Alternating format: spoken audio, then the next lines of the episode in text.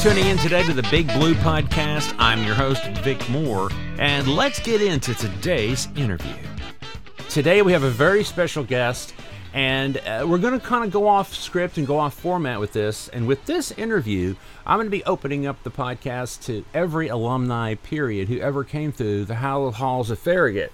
And today we're going to be talking to Scott McBride from the class of Scott. 1984. That's right, 84. Now, four is a significant number because you were connected through that number to the quads, the group, this pep rally group that we did.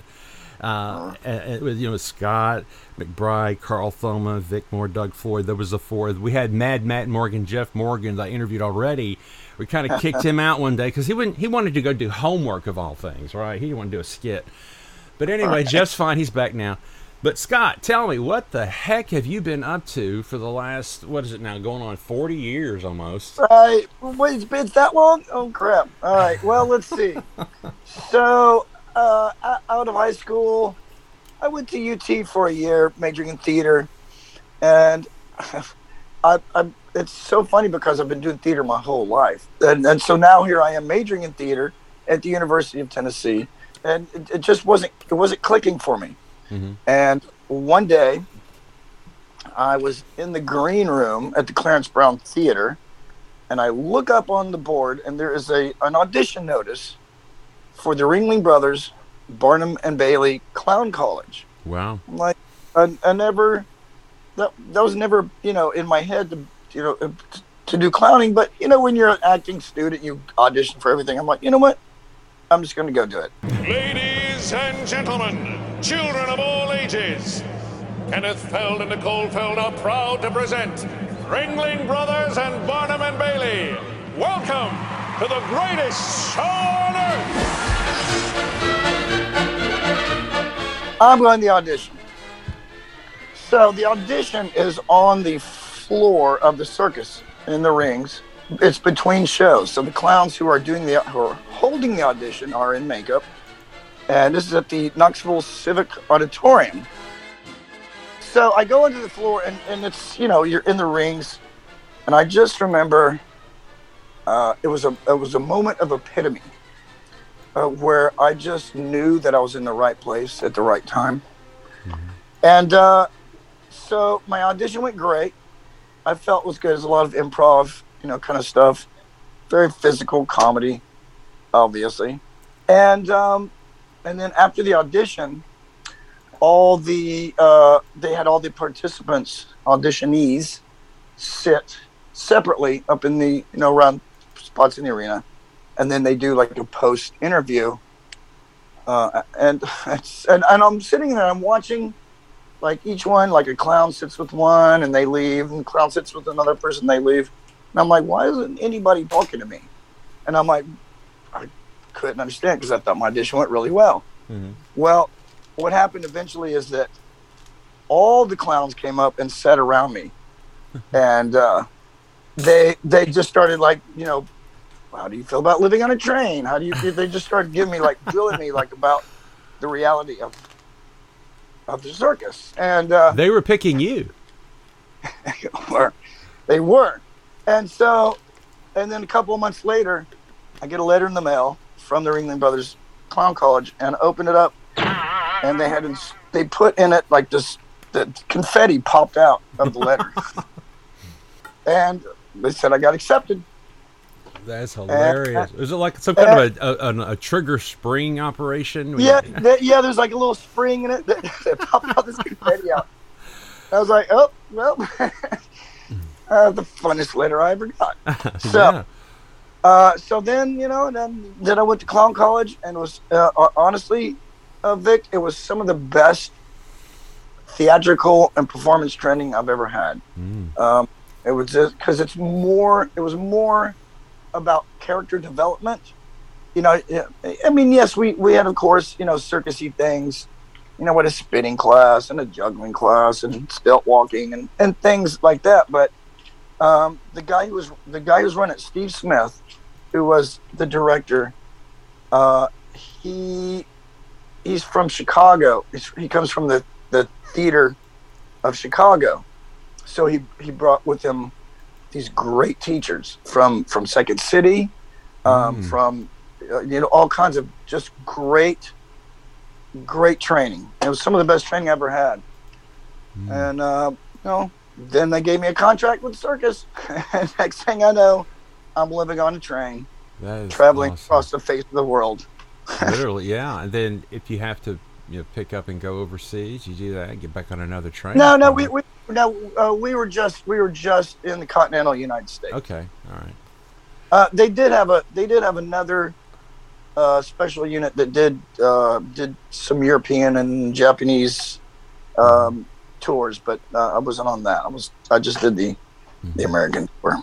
I saw the film, docu docudrama film of the origin of the Barnum Bailey story, and it's been about I don't know maybe a year ago, and it was fascinating to see how it all got started.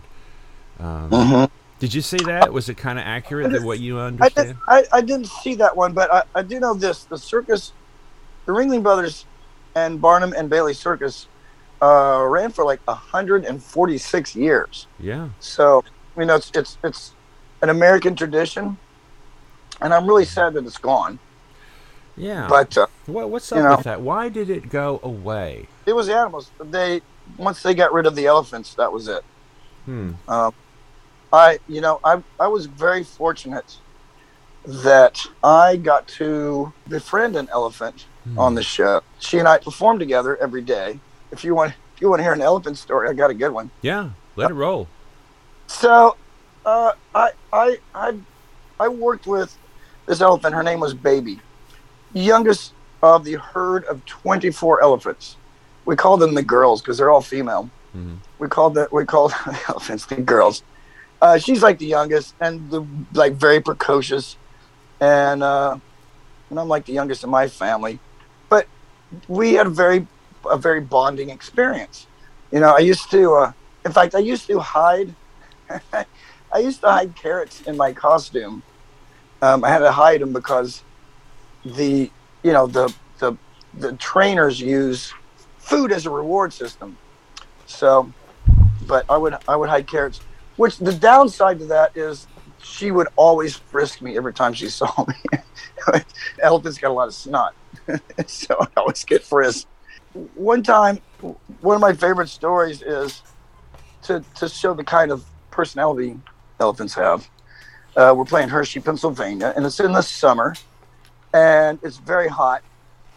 And so they would have between shows, they would have what they call water time with the elephants. You know, have a hose and a trough of water, and they play in the water. Well, on the second show, I come running out like I always do. She puts her leg down like she always does, and I hikes me up, you know, and I sit behind her, you know, on her neck, and we go out. And do we? There's this one point where all the elephants sit down on the bull tub, and they sit up, and they do what's called a roundup, and that's when they take their trunk, and and round it up, you know, their head. What I didn't know is when she did the water time, she had held on to a snoot full of water, and and just at that moment, I'm like, ta-da! She sits up, and I go, ta-da! And she fire hoses me right in the face. like, bl- blows my hat off to the like now it's on the back of my head. But it stayed on. It stayed on. it stayed on, but now it's on the back of my head. So, so you know, this is a ten thousand seat arena. So the audience sitting right in front of me, directly in front of me, just started laughing because it's hilarious to watch it to watch a clown get fire hosed in the face by an elephant. And but here's the thing: the the animal trainer, he's the star of the show, Gunther Gebel-Williams. Oh yeah. He, he he didn't he didn't see what happened, but he heard the audience laughing, and he does not like getting upstage in his own act. Oh no. Oh no. So he, he comes running over, and he's got he's got this thick German accent. He's like Clowny. That's what he called his clownies. Clowny, you know Clowny in my act. You Clowny in the Clowny act. Just yelling at me, and I'm gonna and I'm gonna. This is the truth. I felt that elephant laugh underneath me. She went, she went, "Rrr, rrr, rrr, rrr, rrr." she thought it was hilarious. Me getting yelled at like That is hilarious. And you know it's got to be true. Elephants are so bright and brilliant. they are. Oh, did anybody film that? I wish, I wish. Nope. Unfortunately, That's this was hilarious. this was in the '80s. You know, we didn't have you know the phones like we we do now with the. right, all that. right. You know, he probably really thought you were trying to pull a fast one there. Had I think did you get to explain later? Did anybody explain to him later? Hey, this is the elephant's doing. No, he just yeah, no, just yelling at me. Oh, So got the blame. yeah. Well, maybe it's happened before and it's like rare, but you know, it's not a showstopper. Obviously, they didn't fire your ass. Nope, I didn't get fired, but I got I got a good finger shaking. oh yeah, yeah, yeah. Don't you ever do that again? You know, it's like oh, and the elephant's laughing. You sense the laughter. I know, the elephant was laughing. She's she was she was a nutty. She's nutty. All right, I so really enjoy- let, let me ask you this. Let me get a time frame on this. Okay, so it was 1984 when you graduated. Two years after Right. your your, Right. your quad aficionados. Um, Right. And then you're into UT uh, long enough to realize, mm-mm, mm-mm. And then you apply for Ringling, and you said it was about two months when the acceptance letter blew up with the confetti. Right. So I, I wound up going. I wound up going to Clown College, the Ringling Brothers, and Barnum Bailey Clown College in 1985. In Wow. uh, yeah. well, no, like it was uh, September, October, November. So that's quickly out of graduation. You're in college, Right, right, but you're in a certain college. I'm thinking there is like rare alumni in this particular college. I mean, eh, were, how many people do you know had at that point gone through it? And since you went through it, is there a small group of So the interesting thing is, when I auditioned, it was just on a lark. I'm just like, yeah, I'll just you know, why not? When I get to Clown College, I found out that some of the people there have been auditioning to get into the school for years. Yeah. Yeah, it's because they only accept, at least my year, they only accept like 50 people, and that's nationwide. Yeah. So, so uh, and it's, it's sort of like, you know that, you know, people who like play the lottery over and over again, Mhm. and then that one guy who's like plays once and he gets in, he gets he Here- wins the Here's, lottery. here's the analogy I look, to like to look at it because I knew in the back of my mind it was a rarity to be accepted to this exclusive, um, you know, internationally uh, well-known college, and I, I was thinking maybe the analogy would be like this: you go and you kind of uh, you're invited to a soiree. And you go into the desserts early, don't realize that one of them is reserved for the queen and king only. You start eating this cheesecake, and it is so rich and so delicious and it's a little bit on your face, and you walk back out, and then you find out later. And now we present the king's cheesecake, and you're like, "Oh, I already had a bite of that. I didn't know it was that important." And by the way, it was delicious. yeah, yeah, it was delicious. Kind of like Downton Abbey. My lord, what are you eating, my lord? right. And I turn around and I got cake all over my face. Going? Do you stuff it in my realize? You realize that we worked for thirty years to get this recipe right for the king, and you come in here. I was so hungry. I didn't mean Open to. his head! right, like.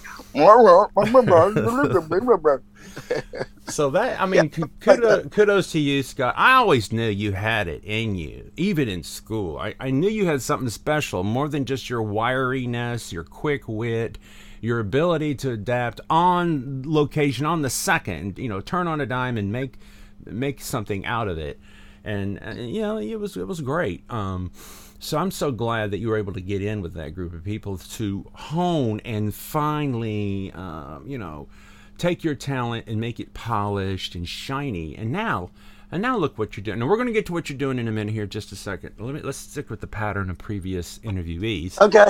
All All right. So uh, after okay, you get you're in the you're in the school, you're in the college, and you're doing this. And so from you said 85. How what kind of a span time do, were you all over the United States with this, Um, this group? right. So between 85 and 88. Okay. Um, and so uh, 80, 88, 89, I came back to Knoxville. hmm And um, just by a crazy coincidence, uh, I, I ran into uh, the director of the Bijou Theater, which the, the, the Bijou Theater is, um, it's like a mecca for me. It's like I, you know, I grew up in that theater.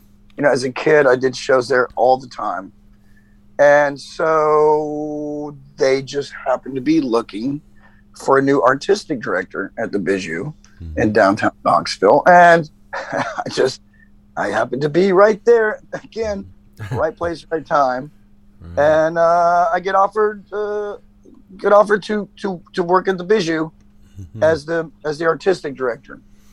Now, let me ask So- you this about the Bijou Theater itself. I remember back in the day, in the early 80s, there was a big news piece on there. We are going to be renovating the Bijou Theater. Right now, you take pictures of it, there's like old cars in it, and they said, Abraham Lincoln came here once to watch a performance.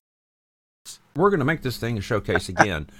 so, didn't they do that? They renovated it before you got there, They, obviously. they did. They did. It- It's gone. It's gone through a few renovations. Mm-hmm. It's a wonderful, historic theater.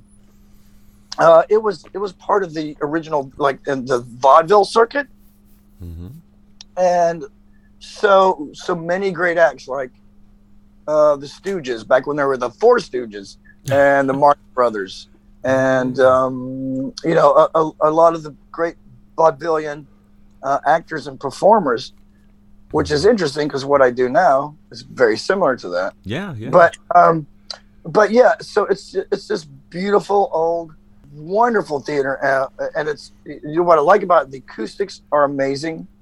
Um, I remember one time Mel Torme was performing, and he he like he, he got off the microphone because I'm going to show you the the great acoustics of this theater because it was it was built before, you know, before electronics, before electronic, you know, um, sound hmm and he he did a whole song off off mic Mm. And it was beautiful. Was his Um, was his guitar as well acoustic, or was it? Mm, no no he was just singing uh a cappella. Okay? Okay, like just yeah just you know he just wanted to to show how wonderful the acoustics are. But- that's cool. so but th- but that's what i did. Like for seven years i was the artistic director at the theater that i grew up in. Yeah, that's and I, that's I loved it. So, as an artistic director, that meant you were in charge of doing exactly what day to day. So my job uh, was uh, we had several. Uh, we would do main stage shows in the theater, and we also had a touring company. So my job was mostly to produce, you know, put put, put these shows together. Just you know, you know, hire the directors, hire the costumers, you know, hire the set designers, just to put these shows together. And where's uh, the budget coming from for this? Is it pre-sale budget? it's it's so uh, the Bijou Theater is a non-profit production, so it would come from various things, donations. Mhm. Uh, we also got some um, um, some grants. You know, you know, there's your for, for you know, um, and um, you know, and we did a lot of touring. So we would go to schools, and that was some of my favorite part is touring around to schools and uh, just you know you know doing doing art for the kids you know? Mhm. and uh, yeah i mean it was it was a very very rewarding experience. So the, the local high schools, middle schools, and what what kind of, um, what all, kind of- all around the southeast. We tour around yeah i mean we tour around like you know uh, uh, the local schools um, you know all, all, all, all around the southeast what was what I'm just what kind of uh, performance or what kind of uh, show would So- you take to the so, kids? so kids, were- so it was all it was a variety of just like children's theater geared towards kids. So I mean things like James and the Giant Peach, or you know, there's a lot of children. There's a lot of great children's theater. Oh yeah, yeah, bunch.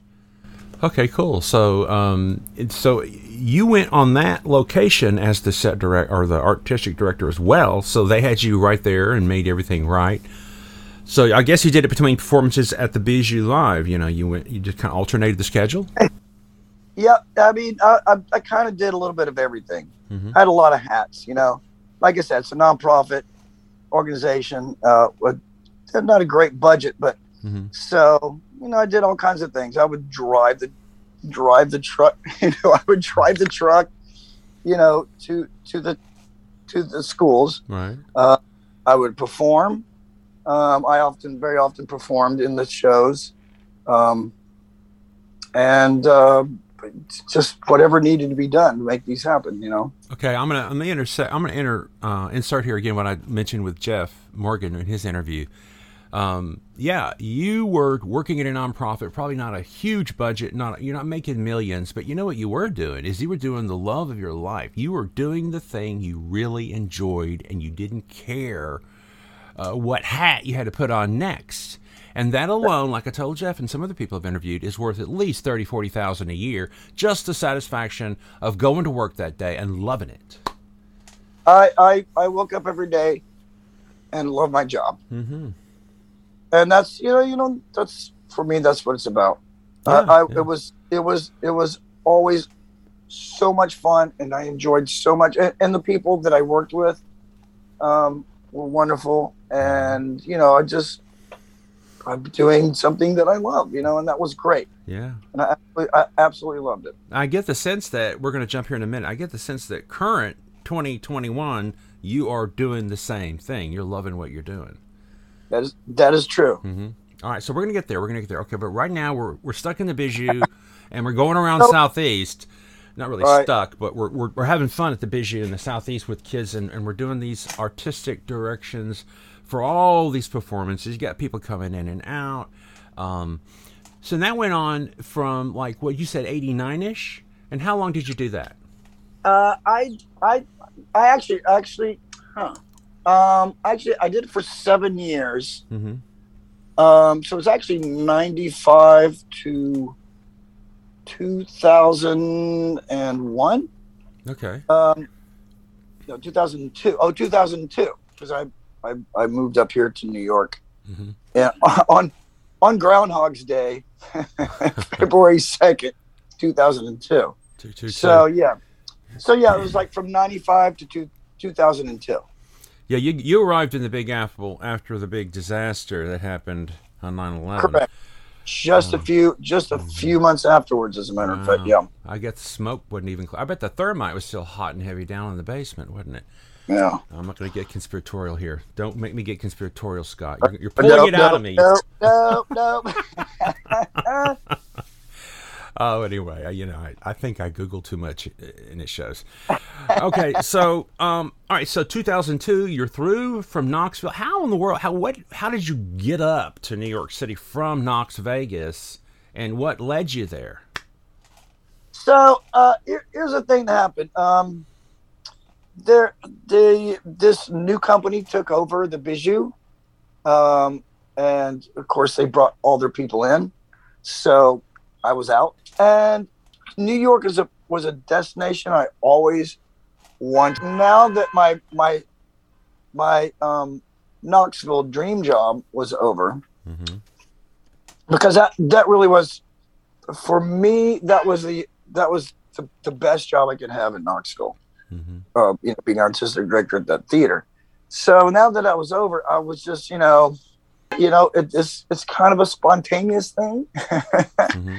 I just I just loaded up, and I was with Carl Thoma at the time. Yeah, I was gonna say, uh, you, you know, it reminded me because our theater teacher Ginger Riley, she used to take some of us up to New York City to get a feel for the Broadway show. Did you ever Yep, go on any of those yep. trips? Uh, my first time ever to New York was with the drama club with with Ginger Riley. Yeah, Uh, that that was my first time I ever went to New York. yeah.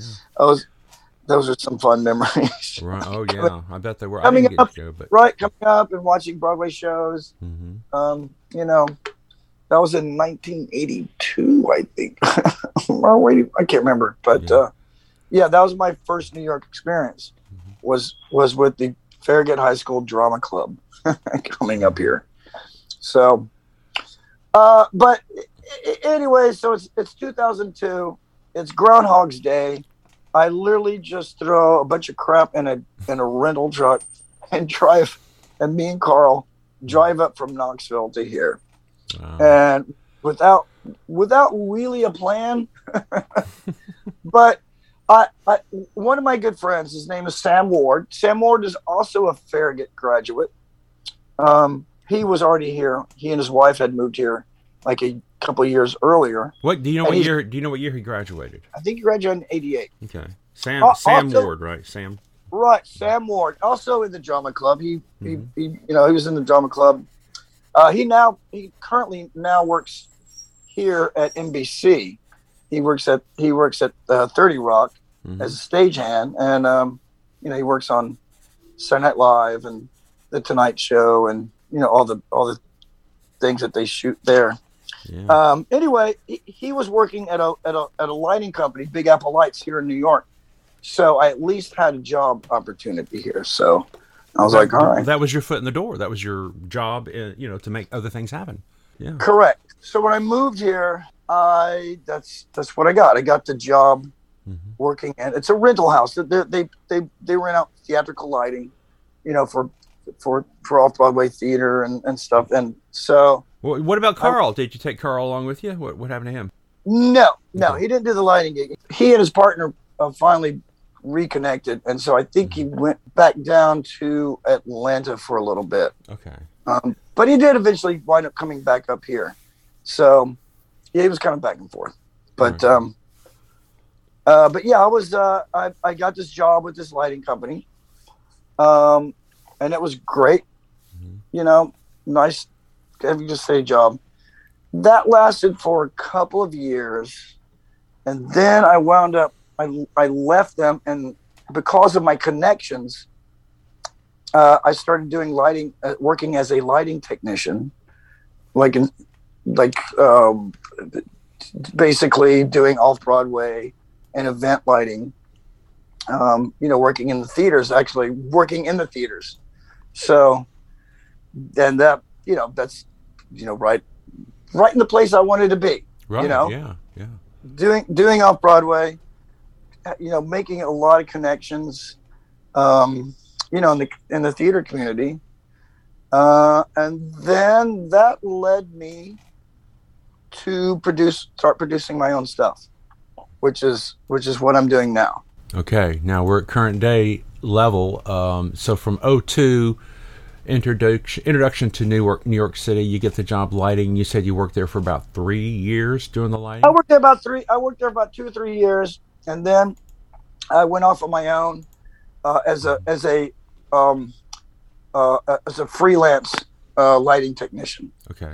which, which is which gets you a lot of work here. Oh yeah, of course. You know, There- every, there's there's, you know- studios. there's many studios as light bulbs, right? right, right, exactly. So here in you know, Nashville, they say uh, there's there's more performers than there are. I mean, see, what is it now? There's more. Uh, I can't remember what they said. well, right now there's more cranes than there are guitars in Nashville. I'll tell you that much right now. It's growing. But right on. I think it was like the audience is just as many as everybody in the audience is a performer. Okay, there it is. Everybody's taking turns. Right. right. I always say this because because I've, I've done this many times. I've done shows where there are more people on stage than there are in the audience. Now, really, that, that may sound for some people pathetic, but you know, really, it speaks to the hunger, the passion, the drive, and also look where you are. I mean, you're in the big apple of all apples right there where it happens. So, yeah, it's going to happen. You're going to have a lot of people there. So, you know, cheer on your comrades, you know? right right on right on. Yeah and you know what uh the so wor- working in the variety show industry here in new york it's um there's a lot of camaraderie and like it's it's it's it's it's kind of a close knit community Mm-hmm. you know of um people because we all do the same thing. We we all have the same uh the same kind of hunger that we want to perform, and we want to perform the our our, our original um, material, the things we want to do. Mhm. You know, Uh, you're into a lot of cool stuff. You're living the life. well, you know, it's New York City. Yeah, So- that too. yeah, you know, I'm just doing the. Uh, uh, you know, uh, the reason I moved to New York City was because how much I love the entertainment industry, Yeah. and uh, that's no, that's that's what I'm here for. That's what I'm doing. hmm doing doing my own shows. Um, I, I currently what I'm doing now is uh, I I produce and host, or I should say, co-produce and co-host um, cabaret shows. Oh, cool. Uh, Yeah, and here in here in New York, it's a it's a it's a it's a big thing. You know, uh, so we have um, mostly it's like it's like sideshow and circusy stuff and uh, burlesque, which is also very big here in New York. Now, was, And, there, was uh, there a burlesque revival? Because I know it was real big before TV and the talking movies and all that. It was the only thing you could do for fun, is the Right. live show. It, it- was there a resurrection of that recently, or did you catch the wave? But yes, it is. It is a it's a big it's a big thing here in New York. Mhm. You have a lot of burlesque theaters and a lot of burlesque shows, um, and basically, you know, just what I love is it's it's it's the variety the variety show market is a big deal here, Uh-huh. and uh, we're just it's it's a lot of fun. It's a lot of fun a lot of a lot of very interesting people. So put You put know- this in my context. I'm walking down New York City. I know 42nd Street has got the Broadway shows left and right. Mm-hmm. Am I going to see like 15 burlesque uh, outlets next to 15 theaters? Are they rare? Are they ubiquitous? Um, I wouldn't say they're rare, but you're also not going to see 15 of them, of course. But you're going to find them mostly in like the off Broadway market. You know, like the down in like the Lower East Side, we have a Uh-huh. lot. Brooklyn, Brooklyn, we have a, we have a few, um, and and a lot of places, uh, just like a burlesque theater. I mean, we do have some of those, but we also just have uh, various clubs and various places that will do burlesque in their clubs. Right. Now, So- let me gauge the debauchery level on this, because um, is it like something you can? You've got to be at least 18, I'd say. Is it on the rating of like the red light district? it's you know what what you're going to get is a lot of is like it's going to be a lot of comedy involved not just about the the stripping aspect it's about the creativity and this is what i love about working in the variety uh, industry and the uh, and that is that the people that i work with and perform with they create their own acts these are very creative people who just come up with their own acts uh, uh, you know as opposed to like you know being an actor and, and you know doing someone else's lines This- these are things that they come Okay, up yeah. with and the, the more original it is And they don't worry about they don't worry about any censorship. That's not even in their thinking when they get the script in their mind or the act in their mind. They don't worry about any of that. So it's free, literally free. that is correct Okay, that's is what I'm trying. That's what I'm trying to envision here, and that, I think that's awesome because where else can you get that on media but on HBO type things or now uh, some cable, you know, like Netflix. You know, it's starting to get. It's, it's certainly more liberal. But there you go. So, but and the thing is, I guess when you go into this theater, is this is live. This person made this material, and I'm experiencing it right here, maybe for the first time ever. If they flip the script in their mind, they tonight I'm going to do something different, right? So you might be in that audience. right right um, for example uh, one act that i do with my partner uh, we do a bed of nails act Uh-huh. which is you know the bed of nails which is an it's an ancient act. It's been around for for hundreds of years. But it is it is something that people are going to see live and they're, what they're going to see is something that and i was you know uh, play this up when i when i'm doing my act and that is that it is an actual very dangerous thing that you're going to see right in front of you Mhm. and this is what this is what I love about the kind of shows that I'm working in, and that is that the you're very connected with the audience, Mhm. and you know you, you get a lot of energy from them, Like Rocky And- Horror, Rocky Horror Picture Show used to be. something like that. Yeah. something like that. it, it, it is it's a lot of audience participation. You're you're you're playing directly to the audience. You're you're very much involved with them, and they're very much involved with you, That's and it's great. Yeah, you're, you're, you're like you're connected, and you you, you, you feed energy both directions. Correct, correct. I get energy from them, and they get energy from us. Like remember When- remember Robin Williams. You know Robin Williams at the height of his stand up career, he would go out literally in the audience. He wore the audience like it was a robe.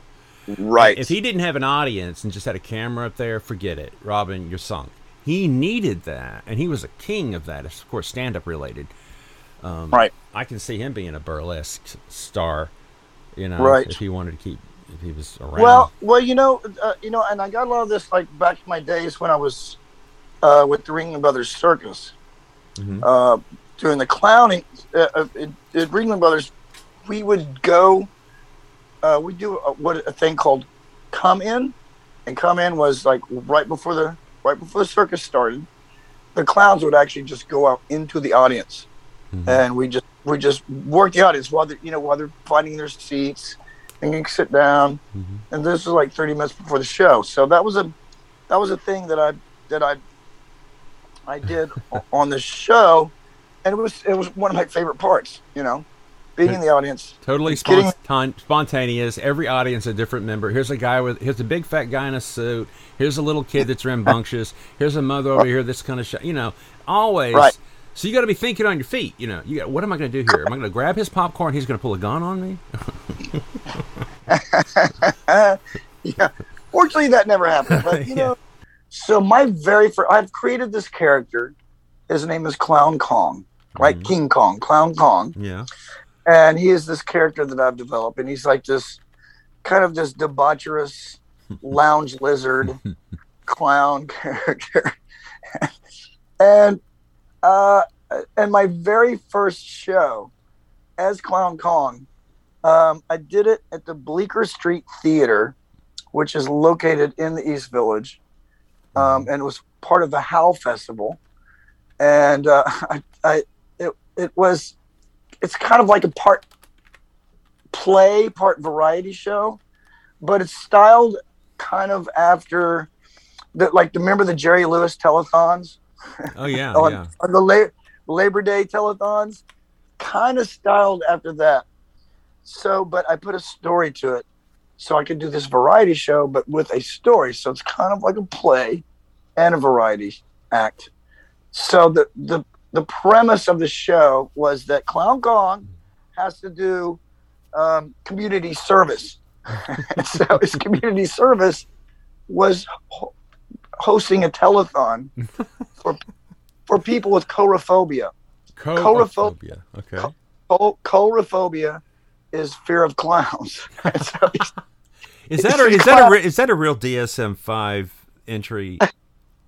I mean, what, uh, what's that? Uh, the DSM, uh, sorry, that's my bailiwick showing through. Diagnostic Statistical Manual of Mental Health Disorders. They all have everything laid out. Boy, I tell you, in the 50s it was a pamphlet, now it's a novel. So, would that co coophobia? How do you spell that? Chor- Coulrophobia. C O U L R O P H phobia. Okay, we got that part. I'll say so. That that would be. C O U L C O U L coulrophobia. This is a real thing, then, right? You know, something you made This is, up. a real, this is a real thing Okay. that people have. I've experienced it Mhm. only a few times. A lot of people, people say this to me all the time. I'm scared of clowns. Well, clowns are scary. You know, I'm scared of clowns. You know, I'm, I'm like, you know what? You, it's kind of trendy for you to say that, Yeah. but uh, I've seen people with actual coulrophobia experiencing me in clown makeup, Oh boy. Yeah. and it's if, if you're not shaking and crying, and you know that you don't, you're not really afraid of clowns. So Mhm. you know, anyway, I get that a lot. Stephen King. But- Stephen King didn't do a whole lot to help that, now did he? With the it thing. No, no. Actually, I'll tell you, I tell you, who ruined it for clowns. John Wayne Gacy. don't, get, Oh, okay. don't get me started. John Wayne Gacy, Pogo the clown, the murderer, the murdering clown. Uh, Yeah. After after that, you know, because people used to love clowns, oh yeah. and then John Wayne Gacy comes along, murders people. Anyway, I'm going off track here. So my show was called Clown Kong's Coulrophobic Telethon. I know it's a mouthful, but basically the show was me hosting I hosting a telethon. Of course, we didn't make any money, but we just had a whole cast of characters come in and do a lot of fun, just a lot of fun acts, and that's what got me into the variety show um, um, a thing here, the, the, the variety show business hmm here in New York. You know, so you know, that that that was my lead into it, hmm and um, then I and that was a one-off. You know, it was just for the festivals, for the Howl Festival, and But- uh, wait a minute. It's define how or howl. H O W L. Um, it's uh, Allen Ginsberg's poem, Howl. Mhm. Uh, and so there is a festival that is uh, dedicated to to Allen, to Allen Ginsberg and to the to the whole uh, his, his whole um, Allen Ginsbergness. T- Allen Ginsberg is a poet. He he has this poem called Howl. H O W L. Mhm. It's right. hard to explain. All right. right on. so Allen Ginsberg, 1959, Howl, um, and other poems. It says. Uh, Mm-hmm. so let's see. Stunning, controversial, epic, once considered obscene three-part poem. Howl. Um, okay. You could you could also look up a Howl Festival. Let's see. a Howl Festival NYC, and that Okay. that will probably there'll be an explanation of right. how they came up with this. Uh, okay, more than a century. East Village, yeah. Poets, Yep. musicians, vaudeville, Yiddish theater. Three days of family fun and entertainment. What, is that you? Is that a picture of you with a bow tie on and a V-neck thing? It kinda I don't know. I Is don't, it I, don't, I, don't, I think debauchery wouldn't be that well dressed. Right. So, so yeah, so that was that was my lead in into the variety, uh, uh, uh, New York variety industry, and then after that, I developed a show uh, called Debauchery, which is hilarious because you you've been using that word a good bit today. Mhm. yeah, yeah. So my show is called Debauchery. My co-host and co-producer is one of the most amazing uh, and most well-loved New York City burlesque performers. Mhm. And so she and I just put this show together where we just got this variety of crazy acts and we do it we do it we did it monthly. Um, and the, the Stormy Leather is an amazing performer. And we we did this sorry that was my phone and we did this um, kind of a messed up Sonny and Cher type act.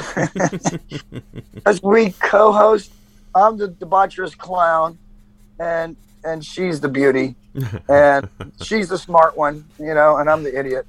And uh, so that that was our act you know that was our bit that's what we did. Uh-huh. we did all kinds you know and so we would we'd host the show we'd do some of our own bits and then we'd have all these great acts come in and I've, I've, I've that's how i got to mostly mostly through mostly through stormy that's how i got to learn and, and meet some amazing talented people Yeah.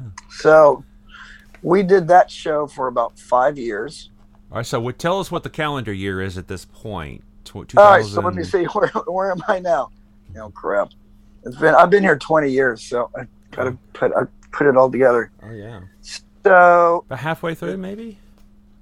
Yeah like halfway through. I think we're halfway through my 20 years here in right. new york. Um that that got me to let's see it's 2021 i think that that got me i think it was like from from 20 2014 s- something in there. And then i started a new show uh, with my new partner. Mhm. Um, it's called Nefarious. and it is uh, equally as debaucherous. Now, I Um, got to ask you, Scott, what drives you to these words? Is it the shock value? Is it just a quick explanation of what we do here? I- you know, Yeah, yeah, I think I think it, it uh, yeah, maybe shock value. It's the it's the uh, I, I feel like these are, are great words that describe what people are going to expect when they come to show. Okay. so it kind of it kind of it sets them up. Uh, what, what is it? Customer service. I want to make sure I set customer expectations, Mister Moore.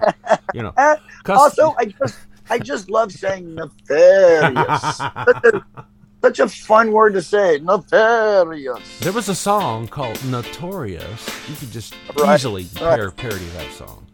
That's gonna be my next. That's gonna be my next show. Notorious. Notorious. Natasha.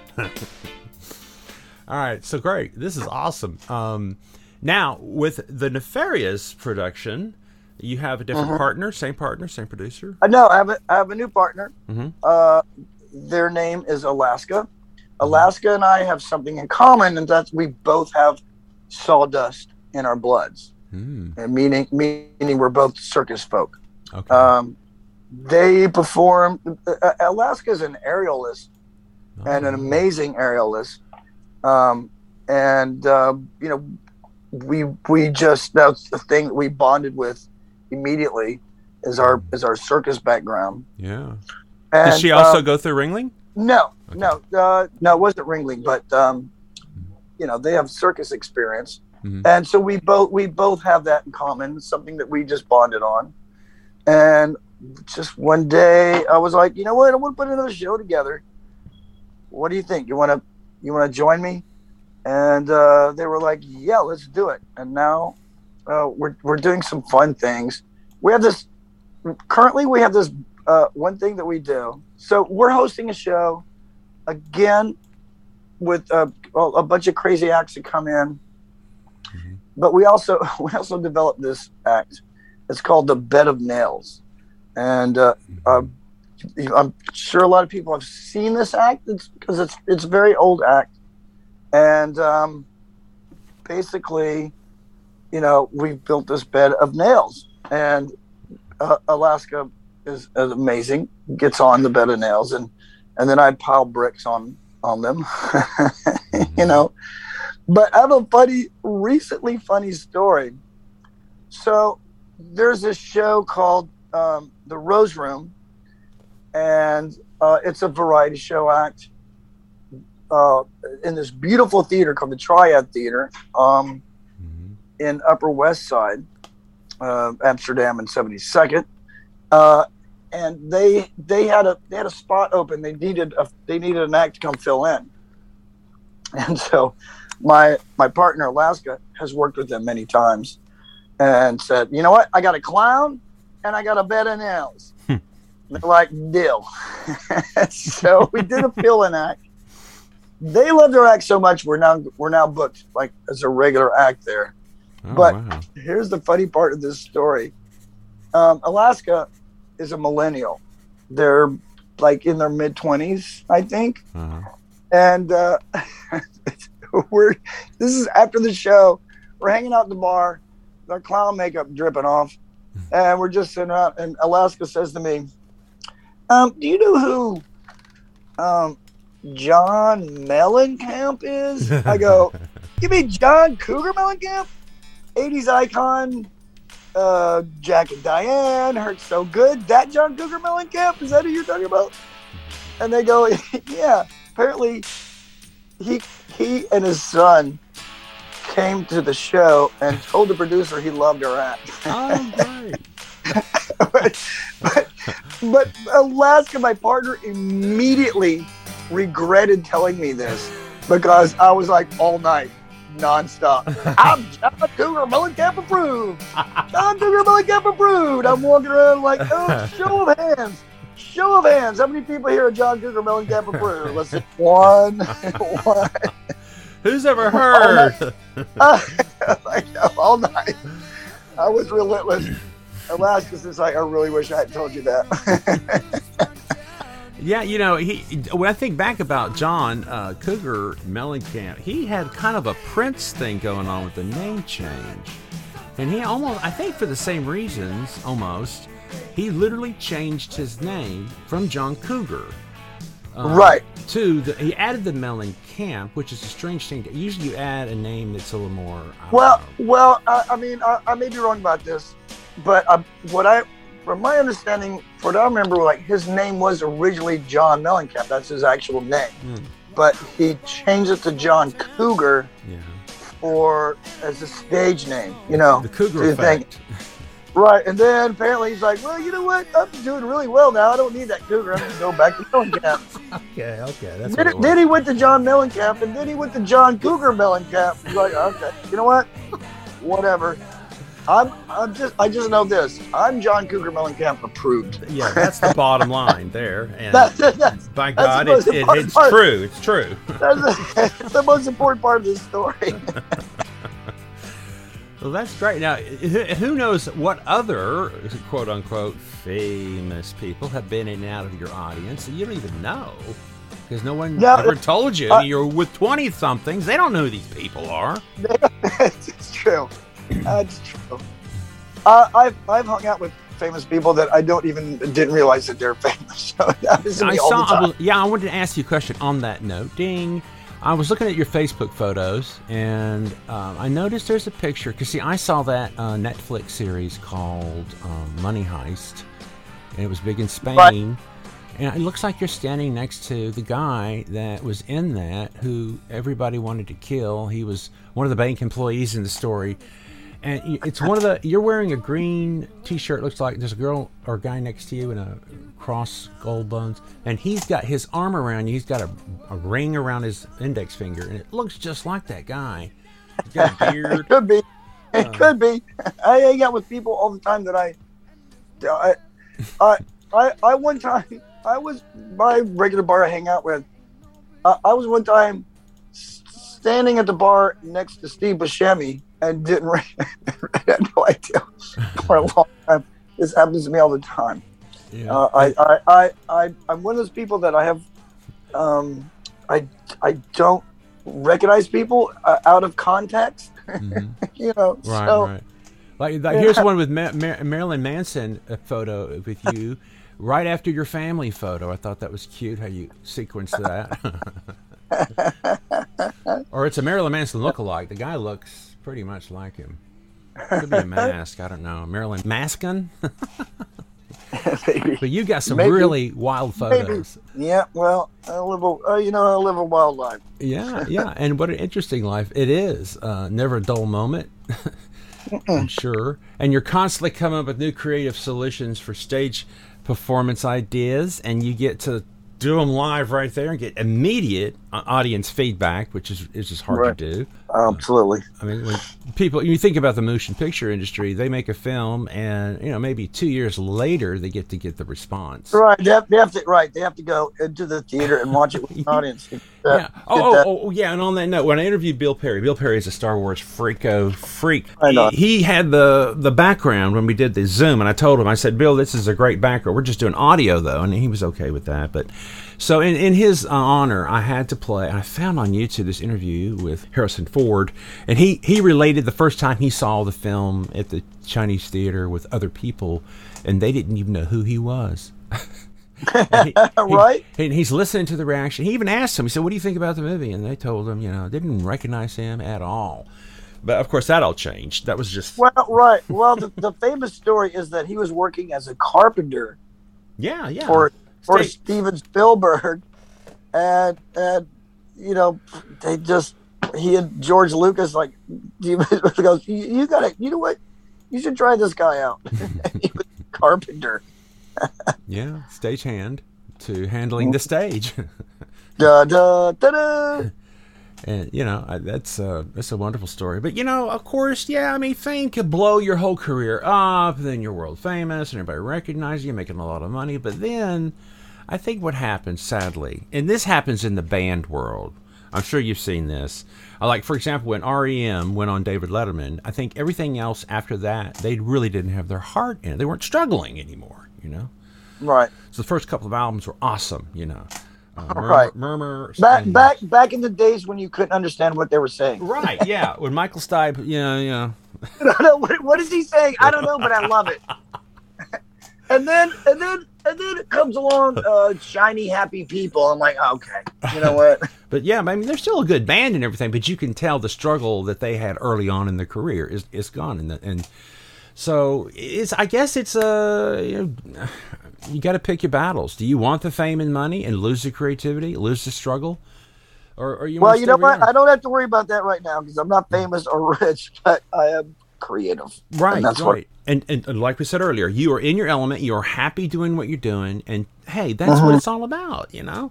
hmm It is. You know? It is. And you get you're you're in a city with thousands of skyscrapers filled with all kinds of rich executives who every day walk into work and wonder, is this the day I jump out that window? You know? Right. What a life, you know. That's not a life. I could. I, I could jump off the stage and nothing going to happen. Mosh pit. Happy. Happy mosh. Happy moshing people. you know what? I keep jumping off that stage. They just keep pushing me back on it. I can't get off the stage. They won't let me. That's They're like- awesome. Get back up here. All right, now I've been kind of sideways time in our interview here, Scott. We, we're, we're approaching the uh, what I like to call the limit or an hour ish time, so I want to kind of start winding this Gotcha. down. But before we do, I oh want to wait! ask I, you. oh wait! I got more stories. I got more stories. Oh yeah, yeah, of course. You know, we can always do a part two. Um, but tell me, uh, as far as like relationships, family, friends, significant others, any of these Oh. um, connections throughout your career? I do. I do have a daughter Okay. who is who is about to turn thirty. As a matter of fact, Wow. here's uh, her. Her name is Ariel. She still lives in Knoxville, Mhm. and she makes way better decisions than I do. She's w- way more adult than I am. Um, she's an amazing person. I, I, you know, we since she was like seven or eight, we used to go camping every year. That was our thing to do Mhm. together. Go camping in the summer, and I missed out on it last year because of COVID. Couldn't go down. Um, but damn we- COVID! That damn COVID! that damn COVID. I'll get you if it's the last thing I do. Uh, but I did recently. I recently just came back from a trip. We we finally got to get got to have our our camping daddy daughter day. Well, that's great. Well, days days like the three four days. We actually what we do is we we um row out. We have to row up like a mile across Norris Lake Uh-huh. to this island called uh, Rabbit Island. By the way, there's no rabbits, but maybe rabbit, to- maybe rabbit tobacco. and and it was it was great. Just no electronics. Right. Just- right. Sitting for like we we did it for three four days. Just okay. Now, are you a grandpa? Does she have kids? no no Okay. nope nope not a grandfather not Okay. yet. I attempted But- that, but it didn't last long. Another, another story. I mean, I mean, it's possible I might have some grandkids somewhere. because I was in the circus for a few years, so you know, who knows? yeah, you know, sweat, blood, not- sawdust. I might, you know, maybe I might be. I don't know. That's funny. Well, that's great. So you got finally got the connection again, and to your daughter, and that was fun. Uh, your parents, I remember in high school, are they still around, living uh, in that? Oh, my my my mother passed away a few years ago, Mhm. but my my father still lives in the house that I grew up in. Okay, yeah. So so it's sort of my mecca. So and I just I just you know uh, I got to go back and uh, Mhm. oh and you know what oh by the way when I was there I found a stack of my stuff like from my whole my whole my whole life and I found some quad scripts Oh, I found yeah. some old quad scripts Oh yeah. Let's see. We and they're always and they're always about you know screw, screwing with with Carl. always, yeah. Carl was always the butt of every joke that we could try to make. I know. I He had a kind of a clumsiness about him naturally, and he would just end up breaking things. He Um, did. Captain Carl. You know, Uh, God, God rest his soul. He, he, he. For those of you who don't know, Carl did pass away many years ago. When was that? Um, Uh, ten year. Ten, I think it's ten years. Ten years ago now. We're going to have a memorial at the reunion uh, coming up. We're going to have um, the, the the classmates that are no longer with us in this bodily form anymore. Right on. Um, and you know Carl will be featured there. But you guys had a special relationship. See, all four of us, you know, Doug Floyd, myself, you, and Carl, we were the mainstay quads for many years. Did those scripts? We did the pep rallies. Those pep rallies. Oh yeah, remember the cardboard box? This the refrigerator box we converted into a battleship. And then we did. Yeah. Carl was always the enemy. Like if we did Right. cage the cage the cat, Wildcat, Oak Ridge Wildcat. Carl, Carl was the you're the- cat. right. You're always the uh the the opposing team mascot. Yes. We're gonna do- And remember Oh, when but- we, we attached champagne pop cork stringy things to the end of the butt of our rifles? Here, here we are. We're in school with a Daisy Powerline rifle. And We pull the thing to make it look like it's a shot, and of course, Carl hits the floor. Pretty sure, pretty sure kids can't do this to the today. oh, no, no, no. Don't try this at school. Right. Um, also, one of my favorite one of my favorite memories of the quads is remember when we converted that closet in the theater Oh, yeah. The hidden panel room. clubhouse, the hidden clubhouse. Yeah, yeah. We had that for a good while. I had everything. Yeah, I we got had in it for trouble. a while. Nobody knew because we we hid it very well. Mhm. We had a clubhouse. We had a clubhouse in the closet of the theater. And the Uh, reason it was so well concealed is because literally it's a hidden wooden heavy panel that looks just like the wall next to it. Right. You have to put you don't there's no knob, there's no knob. You have to know it's there. You pinch pinch the wooden panel, pull it open. And and I noticed no one was ever going in there. The staff never. Nobody ever went in there. Yeah. Yeah. That was so fun. You- I still have some and he had a hidden room. yeah. I got the little sign that we put up that says to those who find this, we're not vandals. we're not. We're just. We're just quads. We're just quads, yeah. And let's talk a little bit about the quads, because you know that's kind of. I, I think you're going full circle when we did those skits, because you know we had to come up with that crap on our own. We were our own writers. We got our own sets, and we did it. Um, Correct. do you see a lot of that revived now in your current career? I, I see that uh, exactly. Uh, exactly what I do right now. a little more Here's what I debauchery. A little more debauchery. Madras, there's a there's there's a little more flesh involved. Right. I got, you know, I got I got hot chicks now, except Mm-hmm. instead of the four of us. But you know, Well, you know. it it, it is. It, that's so funny that you mentioned that because that's exactly tr- truth. my Mm-hmm. my quad experience was some training for what I'm doing actually right now. doing my own shows, know. doing my own skits, you know, doing you know just making making things up and uh, and performing them for people and entertaining people. Mhm. And that's what I love. That's what I love. Well, do me a favor. Do me a favor. If you can, take a snapshot. Do you have those paper scripts with you now? They still back at home in, in, in your home. Oh, they're oh they're back at home. But right. when I but I'll, I'll I'll be back down there and for the holidays. Okay. Yeah. I will take I will take some pictures and I will send them to you. Yeah, I want to see those because I may have copies of them already. I may have the hard copy copy because we made copies. You know, you got to have copies for all the actors. yeah, no. Well, you know, Carl needs Carl needs to know when he's getting smacked in the head. You know, so I gotta make sure he's got a script for it. Oh, that was great. You know, Doug did do some real creative stuff. I think he was the one that came up with "Kill the Animals." Whoa, kill the animals! and it's like now again today, you just don't talk that way, folks. Oh, that's awesome. All right, well, good. It's good reminiscing, eh, reminiscing, and let me let me end this way. I'm gonna ask you a couple of real quick round robin questions for back in the day. for sure. Uh, what was your favorite movie to watch or TV show back then in the 80s? One thing I loved there was a series of years where some great movies came out, but it was in the seventies. I saw Jaws Oh yeah. live. You know, uh, when it first came out, Mhm. it was one of my favorite movies because of the fact that everybody in the theater was screaming and pulling their feet up in the chairs because the shark is coming. That was great. That was great. Then Star Wars came out. Mhm. Then Alien came out. Oh yeah. Then 1982, uh, The Thing. John Carpenter's The Thing. Oh, yeah. was That one of the greatest one. movies ever. So that that was my that was my movie experience of the day. That's aw- awesome. You made me think of one from '81 with Kurt Russell, Donald Pleasence, Ernest Borgnine, Adrienne Barbeau, um, Escape from New York. remember Escape from New York? Now, if you remember, Escape from New York it turned into a maximum security prison, but people still live there. And he went downtown to see a Broadway debaucherous type style show. Yep. Remember that scene? Yep. Yep. Ta-da. What was the song they sang? Something about good old New York. Da, da. Shoot a cock with a gun. The Big Apple is plenty of fun. Stab a priest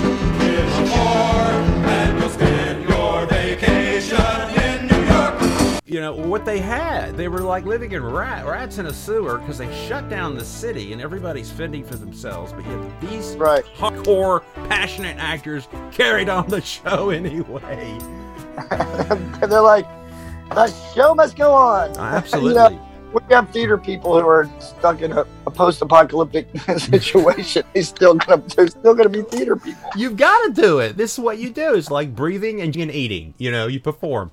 Okay, so let's talk about food. Uh, on that note, what was your favorite hangouts to eat food back then? I'm not gonna say it's my favorite, but um, I, Ginger Riley, our teacher, our drama teacher, used to take us to Ruby Tuesdays. Oh yeah. Me and Carl would jump in her convertible, and she'd take us to Ruby Tuesdays for lunch. And, was- and oftentimes she was the one that got carted rather than us. Right, that. Right, right. happened a Right. lot. Uh, I think she was all of Uh, 28, 29 years old. She looked like one of us, you know. Who's the teacher here? Yeah, right. You know, I I love Ginger Riley. Uh, I, I, she she did a lot for me as as a as a young performer, as a kid. Um, really, Ginger Riley was very very inspirational to me, Mhm. and I always remember that. Me as well. Uh, we had a great relationship. She always pushed me and Doug and everybody on the drama team to do your best. Um, and you know, And she- do better, and come to New York. yeah, come to New York. And you know, she was a performer too. She went to UT school. You know, all, all that. did. She David You- Keith and her were comrades. No, yeah, I was just about to say. Do you remember that time she brought David Keith to the school to Farragut to, you know, uh, he he just came to to come talk to the drama drama class. Do you remember that? Hmm. I that- think I, that- I we had already moved on. Eighty two moved on. I think that was an eighty three thing. All You right, guys also right. got Reagan and Rockefeller come to your class. Damn. right, right.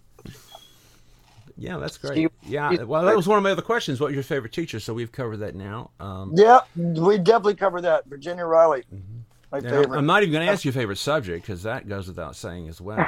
So. Let's see. It wasn't geometry, I can tell you that. Yeah, I failed that miserable class. Oh, me too. I tell ya. Actually, I found when I was when I found the quad, the quad script is, is amongst all kinds of things. I also found some report cards, and I'm like, oh god, how did I make it out of? How did I make it out of Farragut? I don't know. You had enough credits. You just had enough credits. uh, just enough to get out. Oh wow, that's awesome. Well, look, um, let's wrap this thing up. Okay, today's Right guest has been Scott McBride. Scott, it's been a blast to talk to you um, about the past, and I've very, I've very much enjoyed it. and you just keep doing what you're doing there. Give us a website so people can go look at your current projects that you're doing. Share that with us. Um, I mean, uh, I mean, if you like on Instagram, uh, we, we have a, a cycle, uh, a nefarious clowns. Okay. Um, you can find me on Instagram uh, under Clown Kong NYC. Clown Kong 44 NYC. Clown on Kong Instagram. 44 NYC. I'm going to put that also in the show notes. Sure, Um, sure. and Also, also fa- Facebook, Scott McBride. You know. Um, And the, and the Mick, the Mick is an MC, not an MAC, right? The Mick. MC, correct, correct. All right, and Clown Kong I'm a, is I'm a Mick, not a Mac. Mick, not a Mac. and Clown Kong is C L O or is it K?